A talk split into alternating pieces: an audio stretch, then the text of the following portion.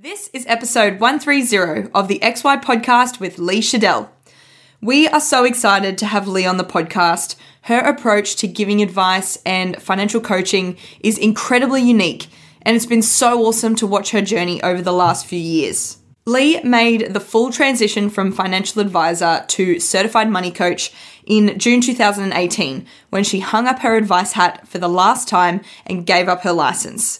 She's the yoga teacher, wellness coach, and creative entrepreneur, blending health and financial well-being to help her clients take ownership of their financial decisions. In this chat with Adrian from XY, Lea shares her fascination with behavioral psychology and how this has shaped her journey to becoming one of the few certified money coaches in Australia.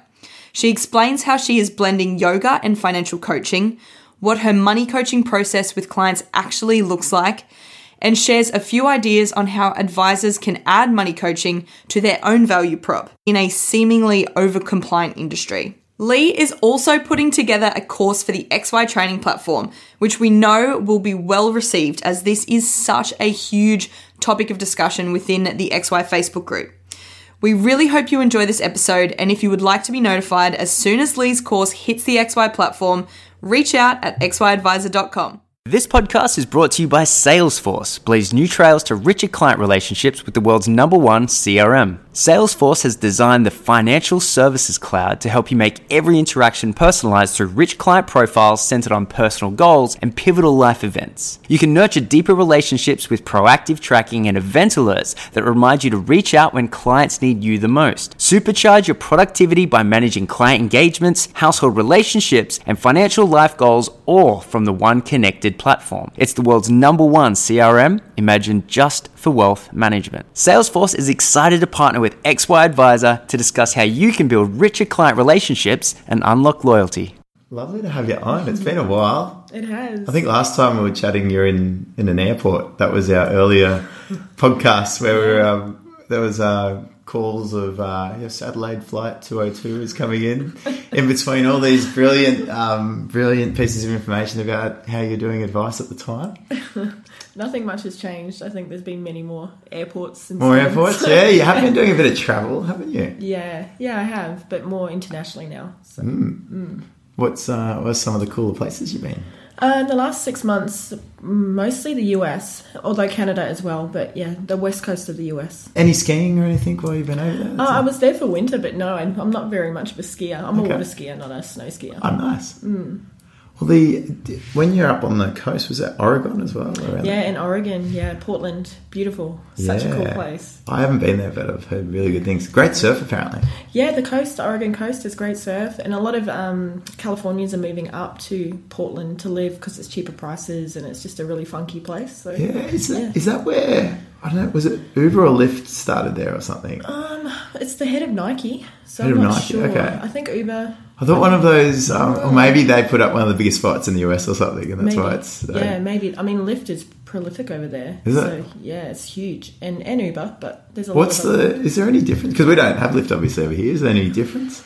Not really. It's just a little bit cheaper, I guess. Okay. Um, and I think there was another. I was talking to a Lyft driver once, and he was saying that they have to go through more checks, like security checks, to be a Lyft driver than they do. Oh, so Uber Uber's a bit looser. Yeah, which is surprising. Um, oh, I wasn't. Yeah, no, it makes a lot more sense with the Uber drivers I've had more recently. That's seems like the uh, requirements are dropping. yeah, they do. I feel like don't I'm hopping in taxis again. Yeah, I know. So, and they've got the GPS there, so I don't know what's going on. I don't know what's going on.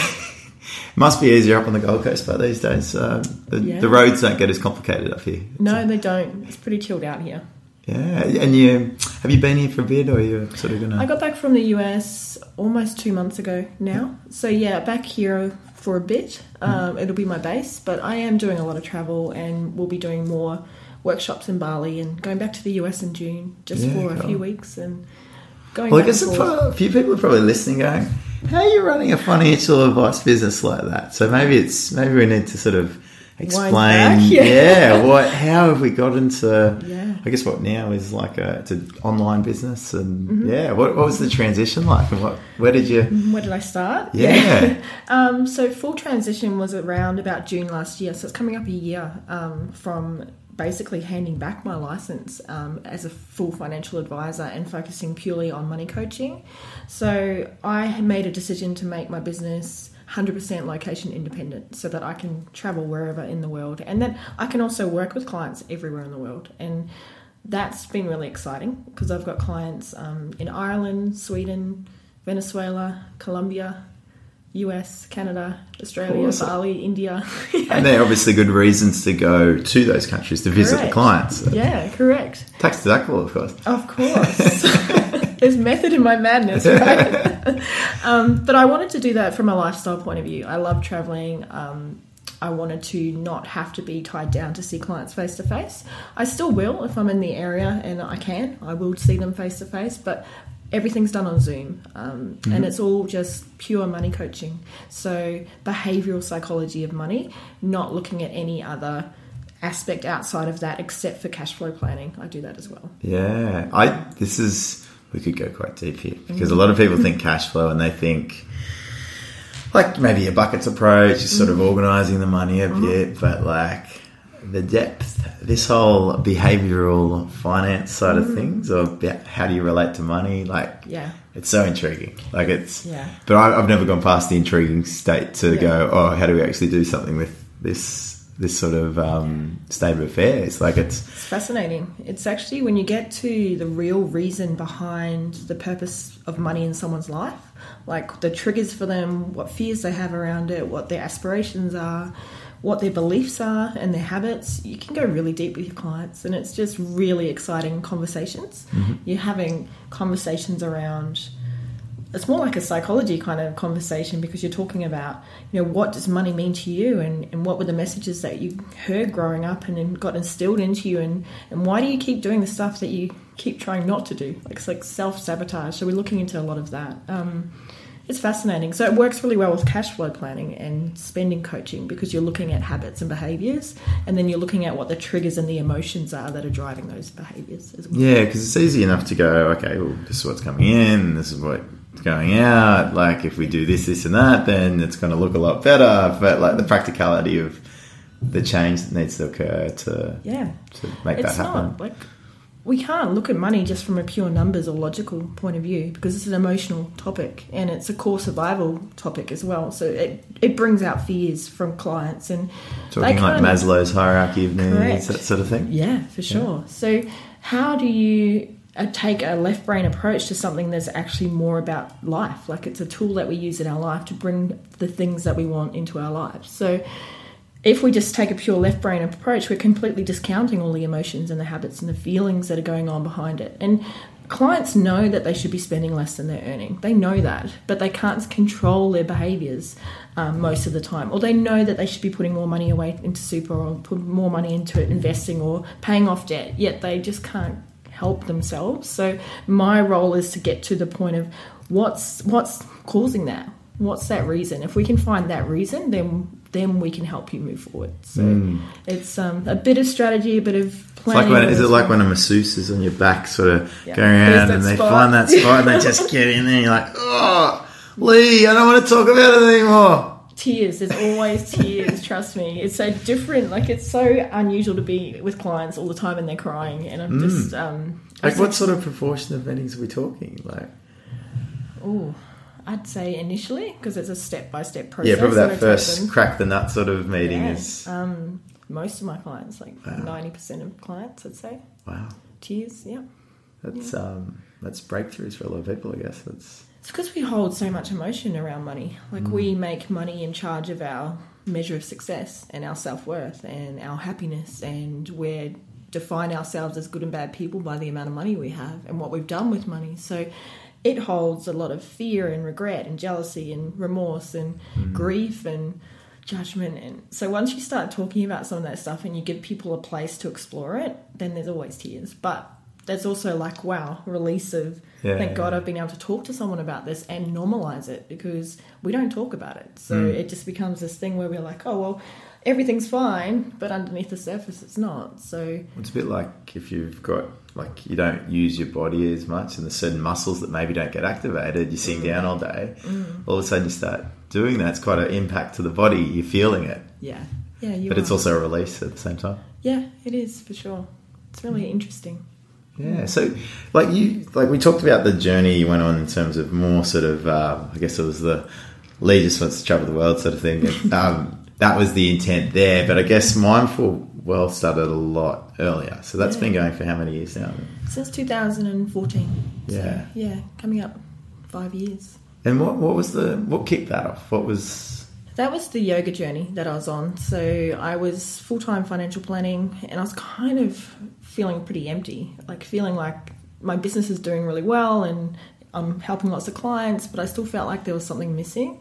And I was contemplating maybe I do a career change, maybe I leave the industry and do something else. I didn't know what that was, but um, started studying yoga and then got into the whole psychology and philosophy of yoga. Fascinated by that, so did a year program, and then that kind of but kicked started my interest in behavioral psychology.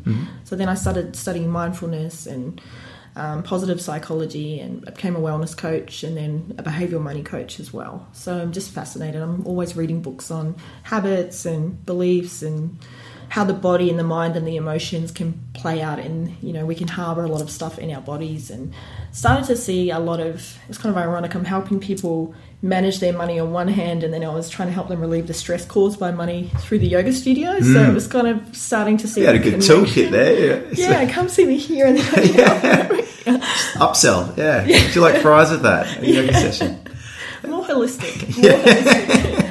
I think I just decided that I didn't want to be financial advisor and yoga teacher. I wanted just to be me. So hmm. for me to be truly authentic in my client relationships, I wanted to bring all of me to that, and I didn't want to be like decompartmentalize my life mm. into well here I play this role and here I'm this person. I was just like no, this is me. I am a yoga teacher and I'm about money and I can do both. Why do they have to be separate? Are we talking like almost like staying as an advisor was, and what you were doing around that was almost putting a band aid on mm. how you really felt about what was valuable and what you wanted to do? Yeah, yeah. I was just doing. I was just going through the motions, and I liked it, but I wasn't. I wasn't passionate about it, hmm. and I think something was missing, and I wasn't sure what that was. But I knew that education was a really important part for me. I was really. I've always loved to write content and do the whole education program with my clients to make sure that they could make their own decisions, not just follow my advice. And I think deciding from there, hang on, maybe I can coach them instead of tell them what to do with their money. Mm. So i am a big believer that all the information we need is out there in the world. We just need to support people to help them understand how to make better decisions. Mm. And doing that in a way that, yes, it's logical, but it's also aligned to your true vision and values, and then also your instinct. So, teaching people a framework so that they are empowered and educated enough to, to do it themselves. Mm-hmm. That's kind of my role, rather than sitting there going, you need to do this with your life, because they're the expert in their lives. I'm not. I'm an mm. outsider saying this is what I think you should do, but I, I, I didn't. I never felt quite comfortable telling people what to do with their with their money because they're the expert. Yeah. Yeah. Yeah, I like my my style of advice was always more just like I was like, so what do you? This is what can be done. What do you want to do? Like Yeah. let's sort of Yeah. getting them to opt in because Yeah. like I don't know when you don't take ownership of decisions, then you're not really on board. Correct. You're not vested in it, right? And hmm. you also, I feel that the role that advisors play is more like choice architecture. Like, here's all the hmm. choices. Here's how you weed out the ones that aren't appropriate for you. Hmm. And then what have we got left? What's going to work for you and your situation? And I always sort of thought of it that way more. And I liked the the problem solving aspect of being an advisor that always really interested me. Yeah, totally. Um, well, you had a bit of a paraplanning background even before. I did. Like I ran an outside outsourced paraplanning company in 2011 for two years before I sold that. Yeah, yeah. So I've always enjoyed that aspect of it. Yeah, the strategy side of things. Mm-hmm. Yeah, it's interesting when you talk about like the telling and the asking and the.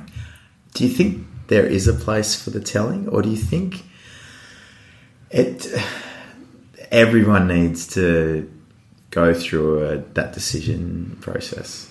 There's always going to be a need for advice and need for the telling aspect, but. Uh, the, the segment of clients that I'm working with, they don't need to be told. They just need to be shown how to how to make decisions and how to take responsibility for their own life. So I talk to them about your financial health is just like you would manage your physical health or your mental health. You take responsibility for it. You work out what what needs to be done, which areas need mm. to have focus and attention, and then you prioritize that. And you go, okay, well, if I want to get fit, then I'm going to have to, you know, actually go to the gym, and I might have to change my diet, and I might have to learn about what good food I put in my body and what I don't. Same with money. It's just a skill that you can learn. The mm. same approach. Just think about it as you would any other area of your well-being. Do you do you draw the line? Where do you where do you draw the line between the money coaching and like those other examples you're just talking about, like health and wellness and Yeah. fitness? Because obviously, very passionate about that space. And Yeah. Yeah, I take a more holistic approach to talking to my clients about well-being and I talk about well how do we use this resource? We've got a few resources in our lives, you know, time, energy, money. How do we use our resources to bring us more of what we want in life? So it is a little bit more holistic. There is a little bit of an element of life coaching, for want of a better word. Um, and we will talk about okay, what what things do you need to improve in your life? And if you've got all the money but you're not bringing you know well-being in other areas, then what's the point? So we do have those conversations around what else can you be doing in different areas of your well-being for sure. yeah, I've always been like drawn to because you're sitting there and you get like an advice conversation is goes you, you understand a lot about people. Yeah. And like it's so, I used to find it so hard when you're sitting there and you're understanding. Oh, there's things that they can probably do there and there and there, and it was really outside the structure that I understood to be mm. for advice, like mm. like from the financial standpoint, and. Yeah. And you're like, oh, this stuff doesn't really matter unless that, like, unless you sort your shit out over there, like, Yeah. It's and so it's that true, sort right? of, yeah. Yeah, it's frustrating. So I really, I really get it. Um, I've, I've always been really impressed. I've, I always struggled to how do you draw the line? Where do you draw the line? I always well, I've got. I think I know what the problem is. I want to. I want to be able to tell you and help you. Yeah. Well, that's um. I mean, that's the beauty of being a money coach is that you can have those conversations. It's it's it is in the scope. The scope is whatever you want it to be. So, as long as you're not talking product, you can mm. scope out that. But everything else is on the table because you're coaching them and don't talk about. There's no such thing as money decisions. They're life decisions. So. We have really strong conversations around what are your values? What kind of life do you want to live? How do you define wealth? And what makes you feel wealthy? even asking clients about what makes you feel wealthy, a lot of them can't actually articulate that. I'm like, well, how can we ever have it if we can't articulate it? So we go through the exercise. Okay, well, it may be things like I need to live near the beach and I really want to be around my family and my health makes me feel really wealthy and sunshine and you know money yes of course but there's other elements and mm-hmm. then we start getting a plan around okay this is what you need in your life. So now we look at our resources and say well how are we going to allocate those resources we mm-hmm. have time energy money to bring this into our life? Mm-hmm. That's essentially what coaching is all about. Hmm. So you you've gone deep into this space, yeah but my understanding is that you see it as something that is very relevant to be added to an advisor kit. Yeah. In terms of existing advisors, experts in the financial space, really mm-hmm. like a lot of a lot of them are having discussions around this mm. space, mm-hmm. and they're probably skirting around a lot of the stuff that you're talking about, but mm. in generally maybe a, a lot, generally a lot less structured yeah and sure. and in turn effective. Yeah. So, how much do you think this? Do you think this should be mandated across the board as what advisors should be? Yeah, I do. I do. I feel like um, you're right. I was certainly having variations of these conversations with my clients when I was an advisor, um, but not to the depth or the structure that I do now. And that's because I didn't have a framework and I didn't have a model to work with. So now that I do, um, obviously it's a much deeper process. But even incorporating some of the principles into your advice offering can only just deepen your client relationships mm. and your connection with your client and actually understand what their drivers are and what they're actually wanting to achieve and, and what is holding them back. Mm. Because if we can work out what behaviors and habits and emotions are going to crop up for them, we can create a plan that they're actually going to be able to work through it and, and achieve what they say they want to achieve. Mm. If we just set a plan and then we go, good luck, we'll see you in six months, it's you know, it's it's putting the onus back on them, but we're almost setting them up to fail because mm-hmm. we're not supporting or guiding them to say, well, here we're going to help you through that process. And if you look to the US and the models in the US, a lot of advice businesses have an advisor and a coach. So you go and see your your advisor, and the advisor sets the long term strategy. They're the strategic thinker, and they're going to implement all the solutions, but the coach is the one who's going to hold their hand and see them regularly and make sure that they're staying on track to that destination. So is the coach out of the licensed regime then? Is that Yeah. that's how Yeah, so they do it together, and then mm. some. I mean, I think you could be a coach and an advisor, but an advisor is already such a full time job. It's like mm. a couple of jobs in one. So Yeah. adding another aspect to that would be good from an understanding point of view to talk to mm. your clients, but to take on the role of coach and advisor is huge. Uh, Doable, but it's just a lot to to do, and that's probably why I stepped out of advice. I had to, mm. you know, I'm a if I'm going to do something, I want to do 100, percent and I was mm. I can't do both. So which one brings me more satisfaction in the coaching role? Yeah, totally. It's uh, I, I guess as you're talking, I'm thinking there's almost like I think the role of the advisor is big. Like it's Yeah. it's it's such a broad role, mm-hmm. and like not just when you look at best interest duty, it's mm-hmm. just the different facets of the activity. Even if you took out all the regulation that, that sort of applied and makes it very difficult for advisors to get through what they need to get through Yeah. they're on the front end. They're talking. They've got the people skills. They're relating to people. They're um, they're doing sales, customer service. They're then talking. Um, a, a lot of them are doing the strategy and the, the research and Correct. the administration and all across. And there's a whole lot of different skill sets that go on there. There are. And like, and that's just the baseline. And, And, then you, for ones who aren't even running their own business as well. So you add in this if you're running your own business. yeah, there's the business that. management and It's huge. yeah. Yeah. I guess I guess where I'm thinking is sort of like I've started to see it as you almost some of that a lot a lot of the strategy stuff needs to get let go. I think that's where um, I see the ability to do both. I think if you really just hold on to that front end interface Yeah. Of the conversations with the client Yeah. and shaping up and be the educator and you're you might translate the strategy stuff or prepare a client in terms of and canvas manage the expectations of what's going to go on there but uh, there's great paraplanners that can take care of that. There are heaps of great paraplanners, yeah, and, And that's like- what they love. You know, Mm. that's where you work out what what are you good at and what do you love, and then start to do more of those aspects and try and outsource the rest of it. Because I think you're right. I think where the focus needs to be is 100% client relationships and trying to get the best outcomes for your clients. But all the other stuff that's going on behind, it just bogs you down. It just makes it's like wading through mud trying to get you know get make a profitable business. It's Mm. difficult. all the all the stuff you need to be across like it's Yeah, just I know it's huge. Yeah. yeah, it's huge. And I I look back now and think, wow, I, yeah, I've got almost mm, I hate to say it, twenty years experience in the industry, um, and I'm probably the happiest I have been in this career choice.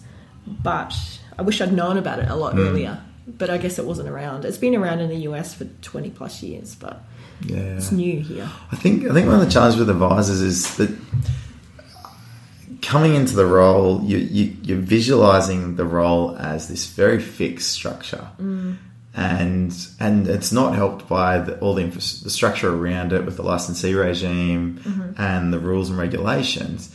It almost um, because it because that I guess diminishes the latitude that you have to be creative and to adjust how things are done. Like a lot of people don't feel like they, they can really move out of that space, especially now, and it's just getting worse and worse for a number of licensees. Yeah. So, ah, that have you seen advisors? And this one of the one of the key areas is around splitting up the, the charging for mm-hmm. stuff, mm-hmm. and I think this is a really key area. Mm. One that licensees are sort of they've not been very good at mm-hmm. because, especially the aligned ones. Um, and they've almost put up roadblocks for advisors to do this, and, and it's been an impediment to actually really chase that product market fit with the client, so to speak, in terms of they're sitting there, their clients want that you can see the needs are there, their clients are sort of uh, communicating, and it's obvious that this stuff is valuable, and you're within this sort of cocoon sort of environment where you're like, oh, can I do that? Like, am I going to get in trouble? How do I have that conversation? There's no resources have been put into making it so I can Yeah. I can have that conversation because all I see is what I do. My next step goes to an, a research and a, a paraplanning team, and all they know is like, products and stuff. So, like, even if I have this conversation and I serve up this to the next step, there's no one there to really take it off me. Yeah. And then it forces it back on the advisor to try and work out the process. But they got so much other shit going on. So they kind of, so yeah, I think that's the issue. I would agree.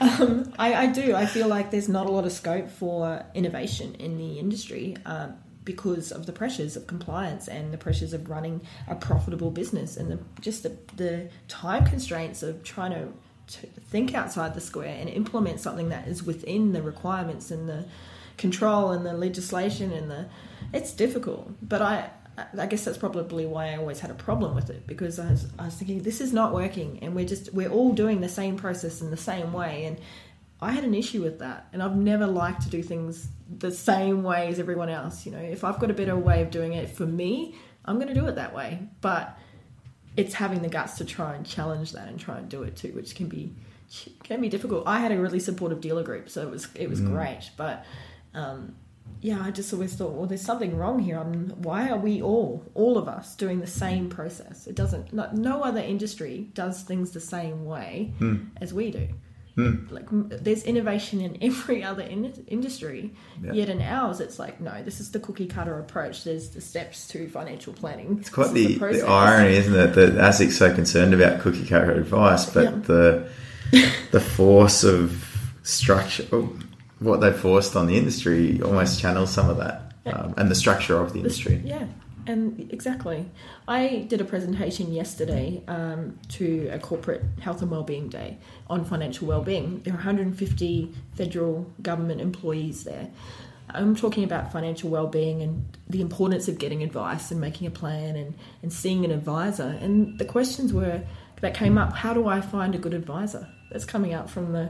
And I said, there's so many good advisors out there. You just need to make sure that you do your research and you find someone who knows what you're talking about and what you want to achieve and that you connect with. And but it was fascinating to see that that was one of the most asked questions. How do I find a good advisor? And I'm, I'm thinking, what a shame that that's the conversation that's being had at the moment.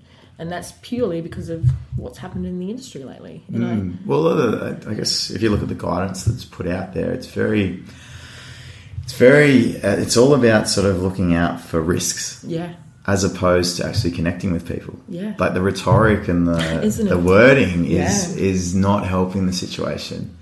Um, when like if you when you talk about advisors and where they when they love their job, it's when they're working with people where they really connect, and when people love advisors, it's Mm. there's that relatability, and it's all about that. yeah, Like half the people that have amazing, well, probably more than half, they don't even care what the advice is.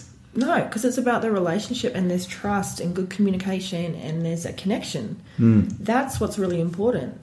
It's just a shame that we're not advertising that more. Hmm. The power of that in in the good stories. Like there's so much bad news and bad press and there's a huge market of disengaged consumers out there who need support and advice and they, they need to have it maybe accessible in different ways from a funding point of view, Hmm. the cost point of view, but also just how do I a- approach someone? I don't think just going to see a traditional advisor appeals to the majority of the population. It hmm. does to some, but there's even research says like 48% of women are not comfortable going to see a financial advisor hmm. in the traditional form. Yeah, that So- more formal approach with yeah. Yeah, and the structured, you know, you pay a large upfront fee to go and get everything changed all at once, hmm. and you know, we get this big SOA, and we just change everything we've ever done with money because it's all wrong. I, I talk like that. That's what we have to do. That's the structure. I know it is, and that I've I always had an issue with that because I used to think, am I the type of person who wants to go in and see an advisor who then tells me that everything that I've done with my money has been okay, but we're going to change it all? So. I always thought well, I wouldn't want to hear that. I would be overwhelmed walking out, going, "We're going to change my insurance, my super, my investments. My, we're going to change it all right now with this great plan." Lea, you make on. it sound so silly.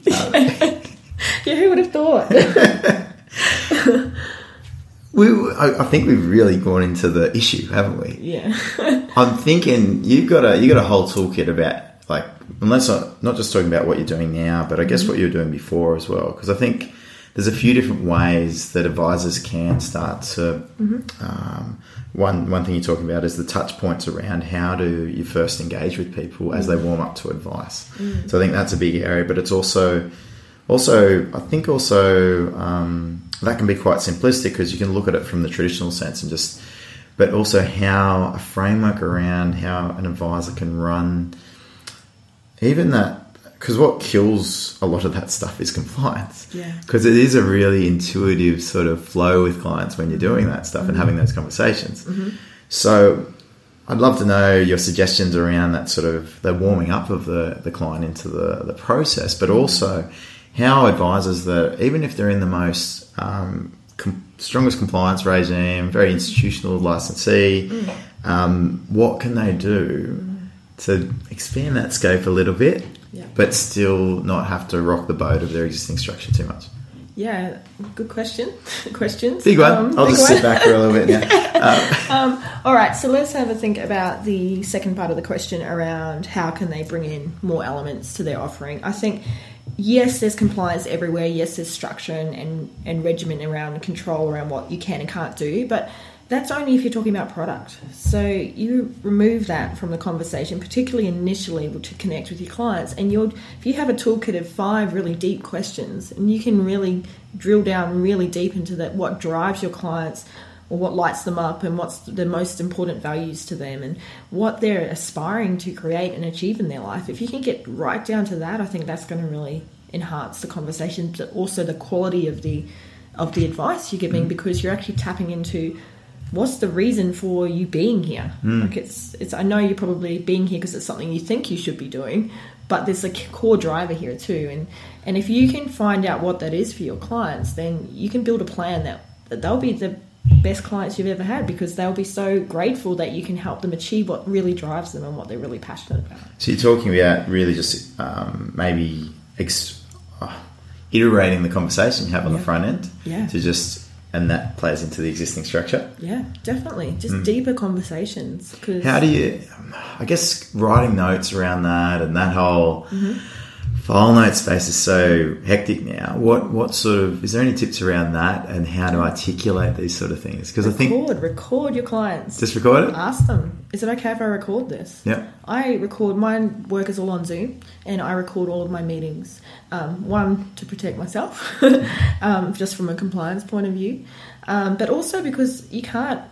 You can't actually remember a lot of the stuff when you're going into deeper conversations. You want to actually be able to put it back to them in their own words and their, their own language and say this is what you what you've said and you can reflect that back to your clients in their own language then they can it resonates better again you're creating a better connection and you're really saying reflective listening okay i'm listening to what you're saying and i'm getting it um, so recording is a great way saves a lot of time and then you can get it transcribed or i use google voice or voice to text a lot Yep. so i'm i hate typing up Just for everyone out there, that's that's actually if you've got an Android, it's actually on your phone. Like Okay. it's available. It's a free app. If you use Google Docs, it's in there Yep. too, which is great. Yeah. It's very accurate too. Yeah, it is. It's actually really good. No. Yeah. How good's um my favorite thing now is like Google writes my email. It's uh What's that? Tell me about that. well, it's just the auto text. Like you start. Oh. I know. And it like finishes your sentences. Oh, yeah. That's, I wasn't thinking that, but that's probably better. Let's go with that. That's me too. I'm like, oh, that sounds better than what I was going to write. Done. it's phenomenal. It really gives a bit of an insight into the, the future direction. the. AI of everything. Yeah, it's going to be interesting. But little things like, yeah, recording to make things easier. Um, less words, more pictures. But what about I thing that my mind goes to is like you capture all that data, all that.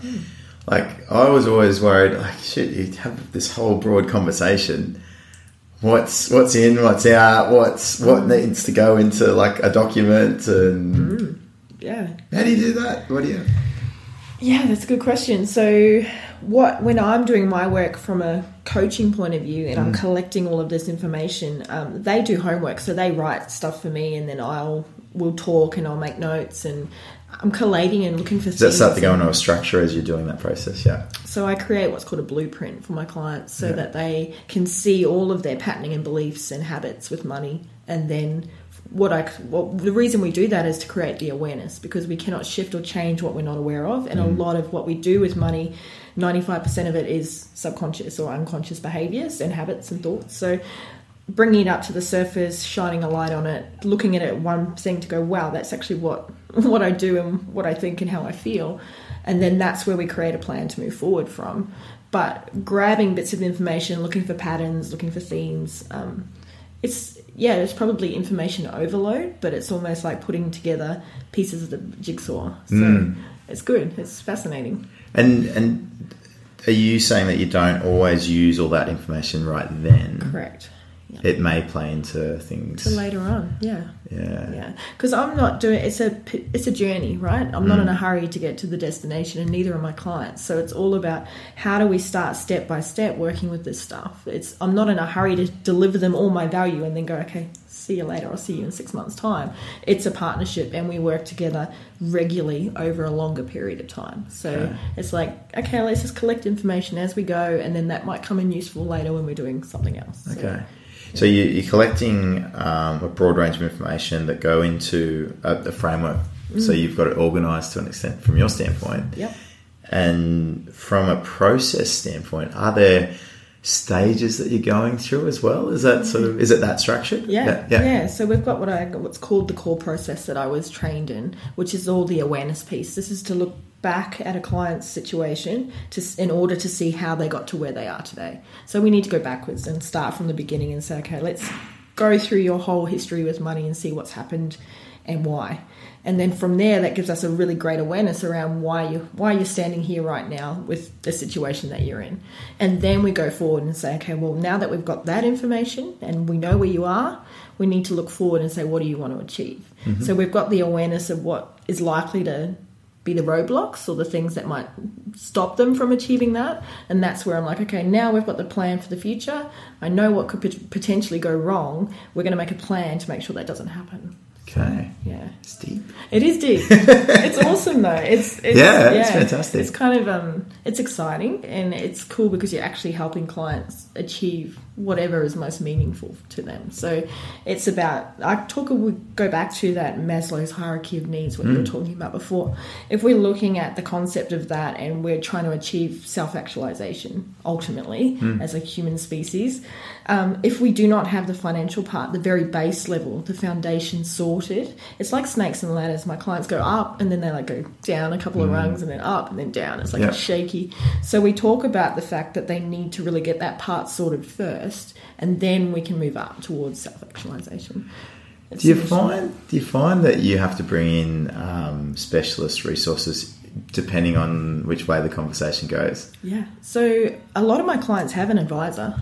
I'm just the person that keeps them uh, basically on track. Okay. So 80% of my clients have an advisor, and if they don't, during our relationship, I'm encouraging them to go and see an advisor. Okay. Because it's almost like that toolkit that we're talking about. We need, I'm just one little solution in, in their whole needs, you know, and Yeah. I think I can then partner with their other professionals to make sure that I'm supporting them. So they might have a therapist or a psychologist, they might have, you know, they've got their doctor, they've got their accountant, their financial advisor, their solicitor. Like they have all of these professionals around. Money coaches are just one of those people. So they have their business coaches and life coaches and yeah, it's an interesting kind of way of looking at You it. get the you get the fun spot where there's no regulation.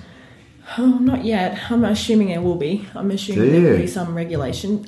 As any, I think any profession needs regulation. It does because you get Okay. cowboys in there, and you're, you know. Well, what sort of like because a lot of people go like it's a very intangible um, space for a lot of people in terms of going. What there's a group of you? Like, is this a thing? Like, yeah, yeah. What what structure is there around this Yeah. space? Maybe maybe it's more advanced in the US than it is here. I guess. It's more advanced in the US for sure. Um, what the problem, what the issue is, is that anyone can call themselves a money coach, Hmm. right? So there are life coaches out there who are calling themselves money coaches who haven't done any, don't have any background. In Does a life coach have a, any regulations or requirements? Yeah, there's um, less regulation. There's more suggested sort of frameworks, and there are minimum levels of certification. Oh, they do have. Yeah. Okay. So money coaching doesn't. And that's what I think is I that's where I see a benefit of creating some kind of minimum standard of ed- education. Association of Money Coaches. Is that what I'm hearing? Is that? Mm, maybe. Don't Lea's starting a new association, everyone. Um, just reach out to him. I am not doing that. I do not have capacity or the intentional desire at all. Um, Okay. A couple of years. yeah, yeah. His never face. say never. um, in the US, there are a lot. There's a lot of groups and associations that support coaching and as a space. Um, Does the government reach into that space part or? no, Okay. so it's largely unregulated. Okay. Um, but in saying that, money coaches are not giving any product advice, so there shouldn't be an issue with it. There's no, it's not like we're putting clients in something that they could lose money from. Hmm. They can't. We're teaching them, we're educating them, and we're teaching them how to make decisions, but we're not actually giving them any advice to do anything. Hmm. So it's a different, different way of looking at it. I think it's because it's such a new space. It's going to be very interesting to see well, how it evolves here in Australia. So there are number of coaches coming up who are starting to you know do training in the US or in the UK hmm. and starting finally to bring Well, into people of the group have taken your hot tips and gone Yeah. and done a couple of courses. So Yeah. it's really cool to see. It's awesome to see, I, and I want it to be a, a movement because I believe in the value of it, and I think, I think there's such a huge market for here. If, if we look at people are googling it in the US, I want a money coach. You know, it's it's a thing, mm. and I've always looked to the US as being sort of four to five years ahead of us in this space. Mm. So I know that it's coming, and it's whether we adopt it or whether we embrace it or not, mm. um, it's going to come. Well, And because they they could just do it from the US. yeah, because I'm doing it from Yeah, exactly. in the world. Because it's again, it's not. It's it helps to know the the market that you're working in, just because the language around 401ks and you know, Hmm. Bit of culture, IRAs. maybe. Yeah, but fundamentally, because you're talking more around how do you relate to money, what's your relationship with money, and how does it, you know, what are your strengths and your challenges? It's a it's a universal conversation, so Hmm. it doesn't really matter where you're based. So if you're, we're not going to be offering it here in Australia, for example, then coaches from around the world will be fishing in our pond, Yeah. essentially. Of people from online, like you just got someone from South America going, expert money coach. Yeah. Yeah, and there are like the I'm a master certified money coach with the Money Coaching Institute in the US, and there are 400 coaches worldwide trained. So Do they all run digital businesses? Or? a lot of them do. Yeah. Yeah, it is. It's catered for a digital business space. It's um, you can do 60 minute conversations online. You can do four to five a day from anywhere in the world. It's wow. an easy model. I'm, I'm getting, I'm seeing a bit of a solution for some people that just want to get the out of what they're doing right now. Mm. Um, Become a money coach with uh, with this sort of trajectory. Yeah. So that's sort of really just going this, like Lea's going down that path of Lea's realization and Yeah. going. It's just I'm fighting. I'm going against the grain. Mm. It's not my sort of. Uh, it's not making me happy doing what I'm doing, Mm. and it's just a constant battle. So if it's feeling like that, maybe it is something for people to think about. it's worth considering as Mm. an option. Um, it's going to be a very different role from being an advisor, but there's enough crossover and similarities that you can bring your skill set across. So, Mm. Well, a lot of people, when when you talk about them not wanting to give up that helping people, yeah, and not um, then what what are the, what are they trying to do that could um, give that satisfaction to them of supporting people and Yeah. this is probably the closest thing that really is a channel for advisors to go into yeah, I agree. I think um, I think it's exactly right in that sense. I think it's a beautiful synergy around that. It's an easy easy step aside to another career path that um, has its challenges, but it's you know it, it walks alongside advice very well. So if you know the industry and you know your role really well, then you can just slot in next to that, and you can work in co- conjunction with other advisors, for example, and say, hey, I can do the coaching for you, um, which is a great model too. Because I feel like there's always going to be a need and a role for advisors who love it, what they do. And those people who we, we need you, we need we need you to stay there doing what you're doing. But the people who are like, I'm just uh, this, I like helping people, but this isn't really for me. They're me. not attached to the strategy stuff. They Yeah, the like they see the benefit of it, but they're not getting kicks out of it, sort of thing. Yeah, and I'm having more and more conversations with advisors who are reaching out to me saying, I'm feeling really unfulfilled. I'm feeling really like there's got to be something else for me, and I just don't know what that is. And Mm. Money coaching might be it, but there's lots of other things as well. So just Tell me feel more. what are the other options? Well, it really depends. I think if we, as like as almost like I'm coaching my clients, look at what your strengths are and look at what you're really passionate about. Oh, we're talking like a doing. complete shift. Yeah. Yeah, like well, not even like look at your career as an advisor and what aspects of the various hats that you wear as an advisor that you love, and then consider what you're good at and what you love and what careers you know suit that. And there are lots of other careers in the industry, whether it's in funds management or education, or you know, there's a lot of other roles as well. Um, but also outside, stepping outside the industry, there's always going to be other opportunities. I feel a bit torn with this conversation that um, almost like, hey, um, so you know how everyone sort of wants to stop doing this because it's getting a bit shit. Yeah. Well, um, here's a way to leave and go do something else. And and one side of me is going, well, shit, there's not enough advisors to start with, I know. I know. and there's definitely an attrition that's going on over the next few years. Agree. Why are we making it easy for them to think through that process? Like, I don't but know. I the other side of me goes, who gives a shit? If people are there and they're not happy, Yeah. get out because your clients are going to wear that Correct. one way or the other. Yeah. I, I agree with you. If your heart's not in it, you're doing it for the wrong reasons, I think. Because then you're not actually doing it to benefit your clients, or even you're not doing something that you're passionate about. So life's too short. Do what you love, and you can make a living out about it. Anything. If I can combine yoga and money, you can you can make a living out of anything. It's about having an intention and just going for it, giving it a go. What's the worst? We're talking about manifesting here. we are. That's tonight. You and you and we got um because I'm just having a chat to Lea before our Gold Coast event, and we've got uh, Flynn from Wealth Enhancers, and he's he's quite the manifester. I don't know if anyone saw his video on um, LinkedIn the other day. It's, it's pretty cool. He's got a whole framework around it, and Yeah. I reckon you guys are gonna have a great chat around. Yeah, It's that's cool. It's exciting. I work a lot with archetypes, and part of the key archetypes is money. Are these like money personalities sort of thing? Correct, based on Carl Jung's psychology around collective archetypes, which are our key way of attitudes and behaviors towards money. So it's not our personality as such, but it's how we show up when we've got money in our hands. And the two that we need is the warrior, which is the master of the material world, like really structured, planned, resourceful, balanced, in control, like really the logical left brain side of things. Okay. But we also need the magician, who's the manifester. So the magician is the one who holds our vision. They're like, let's go to the pokies. Yeah. Is that the magician? Well, it could be, but that's the fool. I think that's the fool. That's the fool. Okay. Yeah, the fool's like, let's just have fun. The magician's like, um, let's start a business. Is that the magician? Magician has the vision. So yeah, let's start a business, or this is what my values are, and this is what I want to achieve in life. And I don't give a shit about anything else. This is what we're doing. And they say to the warrior, "Hey, Mr. Warrior, come in and let's make a plan to make this happen." It's like going to the uh, the finance department, going, "Can I have a bit of funding for this?" Yeah, So- please. exactly. So yeah, the warrior and the magician are what we all need. So, Okay. And how many of these archetypes are there? There's eight. Okay. Yeah, fascinating. Hmm. You take Do- a quiz. What are the what are the stats in terms of? Because I know with a lot of these money type things, there's there's often um, a very there's a centralized sort of Mm-hmm. nature of like maybe two or three that dominate the So- majority of the population. Is that question. is that the same with this framework?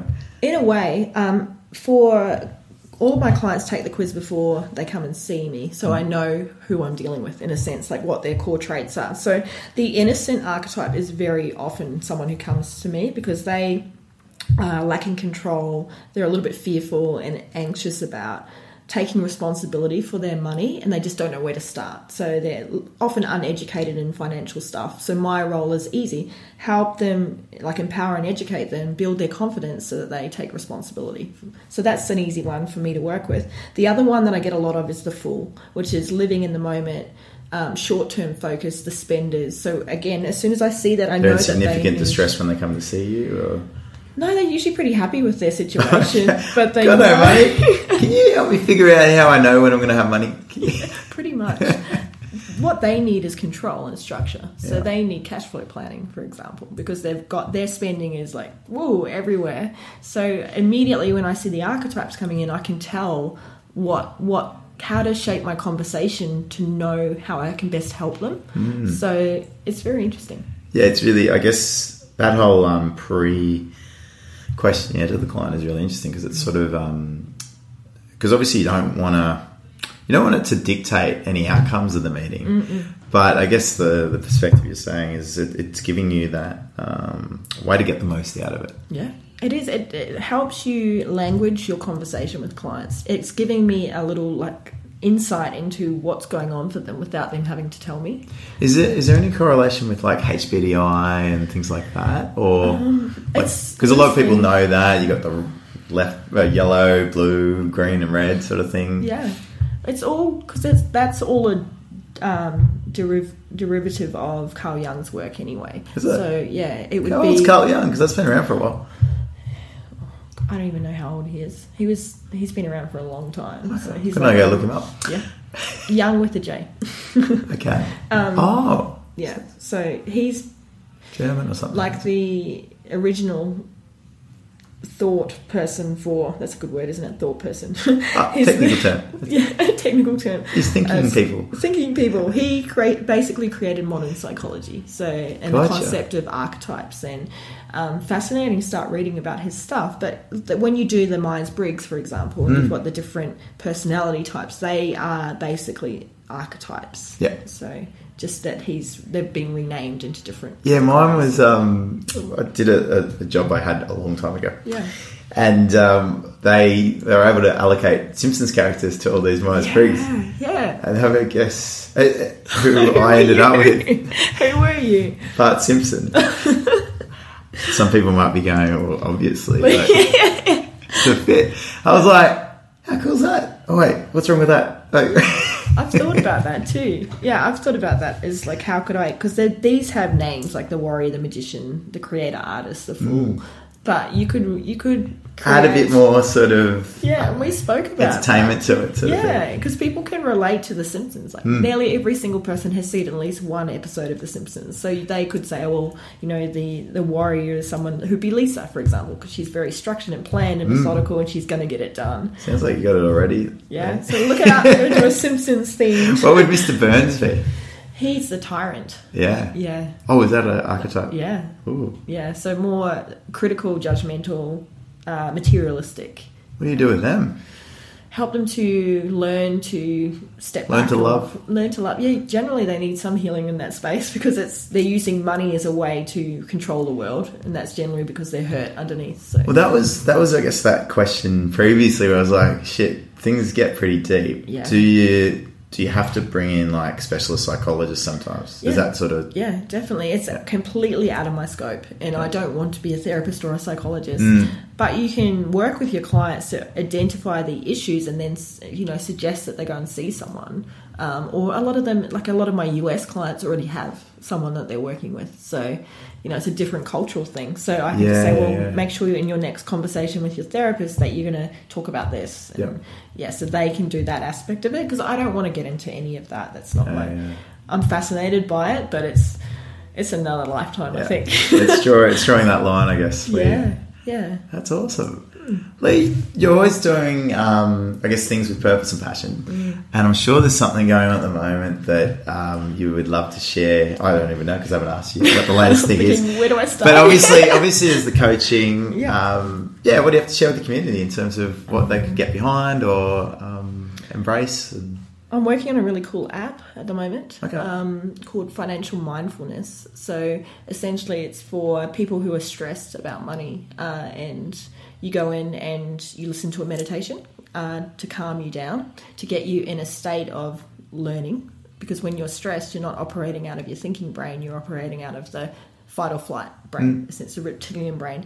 So this is designed to get you into a calmer space, and then we educate through basic financial literacy, um, both audio and visual, with videos and, and cards of information, um, which is all about habit change. How do they get out of the situation that they're in? Do little small changes. So um, if you're going in, you're going, okay, I'm really stressed about my credit card debt. You would click the credit card and then go through the cycle of that. So that's uh, in beta testing at the moment. We've been working on it for almost two years. So Oh, wow. It's going to launch at the end of June, so that's pretty exciting. Okay, very cool. And is that something that I guess when we were talking about before, like these um, ways for people to start getting their toe in the dipping their toe in the water with um, guidance and better information and help with decision making? Is that part of that strategy to help people? Yeah, it's it's recognizing that a lot of people when they're stressed about money don't necessarily reach out for support. It's like a mm. you know money's taboo for a lot of people, and mm. it's there's such a stigma around it. So it's trying to encourage people to do something about the mm. situation, um, and then instilling education and empowerment to suggest that they go seek more support. Like that's the whole way through. It's you could go see a mortgage broker, you could go see an advisor, you could go like different ways to encourage them to just Yeah. keep taking steps towards Little next step sort of thing. Yeah, And it is, and through an app, it's they're in control. They're not. They're not reaching out to another human. They're they're sort of um, discovering it for themselves or figuring it out, solving the problem themselves. yeah, absolutely, and or at least trying to, you know, making a start. And mm. it's to recognise that fifty percent of Australians are stressed about money. There's, you know, it's the number one cause of stress globally. So really, just saying, well, that's the problem. How do we bring a solution to that? Mm. Because financial advice is is not necessarily for people who are stressed with money, mm. but there's a whole lot of people who it doesn't matter how much income you have you can be significantly stressed with money at any any income point so Yeah. it's kind of bringing a solution to that market in a way That's awesome. And the money coaching. money coaching is happening so i'm training uh, with the founder from the us she's coming to australia uh, so we're co-training uh, at the moment uh, there's more programs happening there i'll be heading back to the us in june to run some programs over there as well Yeah, nice. And I'm going to take this opportunity to give everyone a little heads up that Lea's got a course on the way. Just thought I'd get it uh, out in the ether there, so um, Lea knows it's been said. So instead of looking at her prepared notes, uh, she actually goes and finishes it. Yeah, I actually, you know, what's really crazy is I know that it will just take me one day to finish it off, and I just have been procrastinating. But yes, it is coming very soon. You heard it here first, guys. Lea's course on the XY Adviser platform. Yes. Well, Lea, thank you very much for coming. This has been awesome. Yeah, uh, I think a lot of people are going to get some great stuff about it, and um, really exciting for tonight, the event. Yeah, me too. Thanks for having me.